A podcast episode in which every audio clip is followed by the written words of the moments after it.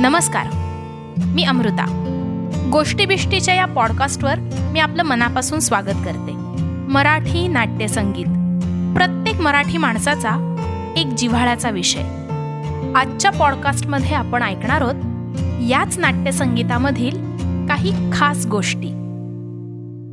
आज आपण नाट्यसंगीत या विषयावर जरा गप्पा मारूयात. मुळात नाट्यसंगीत हा माझ्या अगदी जवळचा विषय हा. अगदी जिव्हाळ्याचा. संगीत नाटक ही गोष्ट आजच्या पिढीला जरा जुनाटच वाटते. अरे फ्युजन का जमाना हे भाई? पण जर आपल्या आजी आजोबांना नुसतं विचारलं ना की आबा नाट्यसंगीत म्हणजे काय हो? बास अख्खा दिवस मन मुराद कोणतं नाटक कधी झालं केव्हा झालं कोणी लिहिलं त्यात कोणती पदं होती सगळं सगळं तुमच्यापर्यंत अगदी आपोआप पोहोचेल.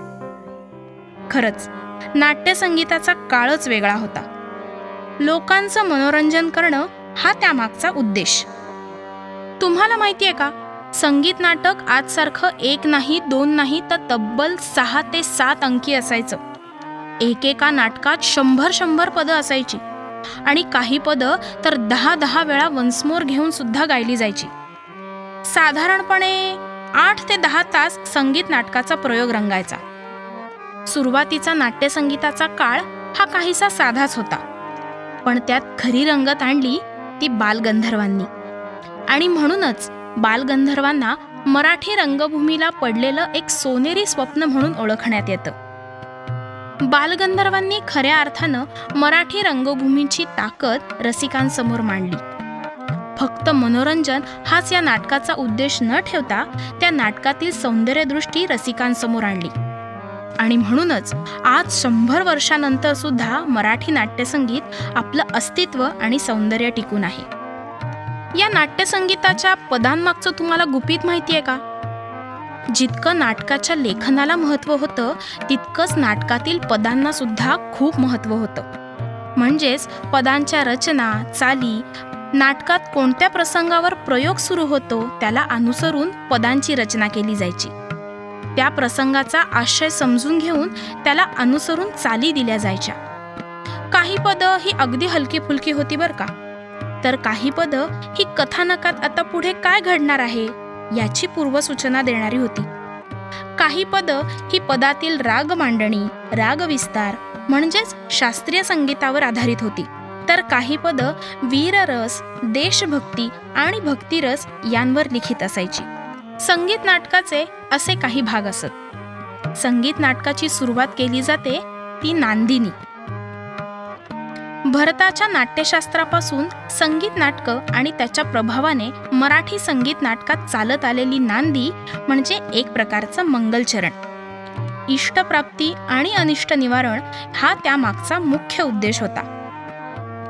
आशीर्नमनस्क्रिया रूपा श्लोका काव्यार्थ सूचका या संस्कृत श्लोकातून देवदेवतांचा आशीर्वाद मिळवण्यासाठी ही नांदी सादर केली जायची. भरतमुनी आपल्या नाट्यशास्त्रात नंदते यत्र देवतास नांदी इति उच्चते असं म्हणत जी आपल्याला श्रवण सुखाचा आनंद देते. जिच्या आत्मसमर्पण गायनानं देवदेवता आनंदित होतात ती नांदी. थोडक्यात नाटकाची चांगली सुरुवात. आणि म्हणूनच नांदीतूनच प्रेक्षकांना नाटकाच्या खेळात सहभागी करून घेण्याची सुरुवात केली जायची. थोडक्यात सांगू का? देवांना आव्हान केलं जायचं की बाबांनो मी एक खेळ आपल्यासमोर मांडलाय. या खेळाला निर्विघ्नपणे सुखरूपपणे प्रेक्षकांसमोर मांडण्यासाठी मला बळ द्या ताकद द्या आणि माझ्यामध्ये असणाऱ्या कलाकाराला या खेळासाठी तुमचा आशीर्वाद द्या. या पद्धतीनं देवाला आव्हान केलं जायचं. ही नांदी अतिशय भावपूर्ण आणि श्रद्धापूर्ण वातावरणात सादर केली जायची. मराठी रंगभूमीचे आद्यजनक विष्णुदास भावे यांच्या सीता स्वयंवर या नाटकानं मराठी रंगभूमीवर येण्याचा प्रथम योग दिला. मराठी नाट्यसंगीतात अशा अनेक नांदी लिहिल्या गेल्या. त्यातीलच एक प्रमुख नांदी म्हणजे आद्य नाटककार विष्णुदास भावे यांची संगीत शाकुंतल नाटकातली ही नांदी. पञ्चतुण्ड नररुण्ड पञ्चतुण्ड नररुण्डमालधर पार्वतीश आधीनमितो। विघ्नवर्गनग भग्नकराया। विघ्नेश्वर गणपती पतिमगतो विघ्नेश्वर गणपतिमगतो पञ्चतुण्ड नररुण्डमालधर पञ्चतुण्ड नररुण्ड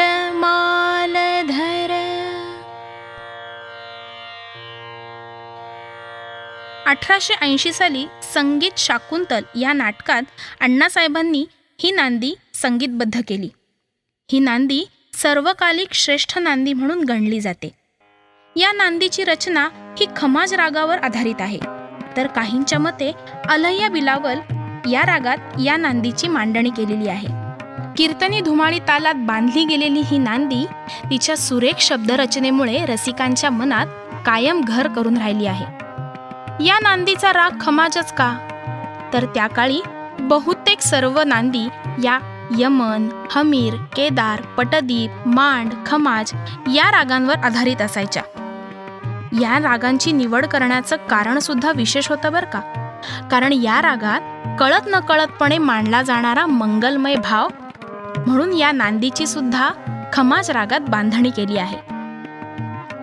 या नांदीच्या सुरुवातीस अण्णासाहेब किर्लोस्कर म्हणतात कालिदास कविराज रचित हे गाणी शाकुंतल रचितो. याचा अर्थ महाकवी कालिदासानं रचलेल्या शाकुंतल आता मी आज माझ्या शब्दात रसिकांसमोर मांडतोय. आणि त्यासाठी मला आशीर्वाद द्या. जाणून या अवसान नसोनी महत्कृत्य भरशिरी घेतो. खरं तर महाकवी कालिदासाचं शाकुंतल माझ्या शब्दांमध्ये मांडणं हे खूप मोठं आव्हान आहे. पण हे आव्हान मी माझ्या शिरावर घेण्याचा प्रयत्न करतोय. पंचतुंड नररुंड मालधर पार्वतीश आधी नमितो हे आवाहन मी जे स्वीकारलं आहे ते निर्विघ्नपणे पार पाडण्यासाठी मी देवांचा देव महादेव आणि त्याचबरोबर देवी पार्वती हिलाही नमन करतोय. विघ्नवर्ग नग भग्न कराया विघ्नेश्वर गणपती मगतो. यानंतर अर्थातच सर्व विघ्नांचे हरण करणाऱ्या भगवान गणेशाला सुद्धा मी वंदन करतोय आणि या नांदीची सुरुवात करतोय. ईश्वराचा लेश मिळे जरी मूढ यत्न शेवटी गातो. म्हणजेच हे सगळं मी जे रचलं आहे यासाठी मला देवाच्या कृपेचा एक अंश जरी मिळाला तरी तो माझ्यासाठी पुरेसा आहे. कारण मी मांडलेला हा खेळ मी रचलेली ही रचना याच्या आशीर्वादाशिवाय अपूर्णच आहे.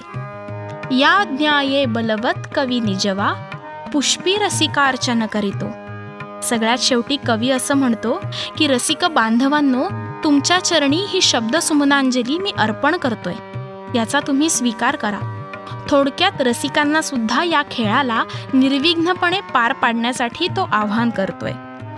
अशा पद्धतीनं लिहिलेली आणि अशा भावानं मांडली जाणारी ही नांदी ज्या वेळेला रसिकांसमोर सादर होत असेल त्यावेळेला प्रत्येक रसिक कळत न कळतपणे त्या खेळात सहभागी होत असे. रसिकांनो ज्या वेळेला आजसारखी सर्वोत्तम ध्वनी व्यवस्था नव्हती उत्तम प्रकारचे माईक नव्हते ॲकॉस्टिक वगैरे सारख्या गोष्टी तर दूरच. पण अशा रंगमंचावर सुद्धा सात आठ तास ज्या वेळेला हे नाटक सादर केलं जायचं त्यावेळेला त्यातील कलाकार असतील किंवा रसिक असतील हे एकमेकांमध्ये एकरूप झालेले आपल्याला दिसतात.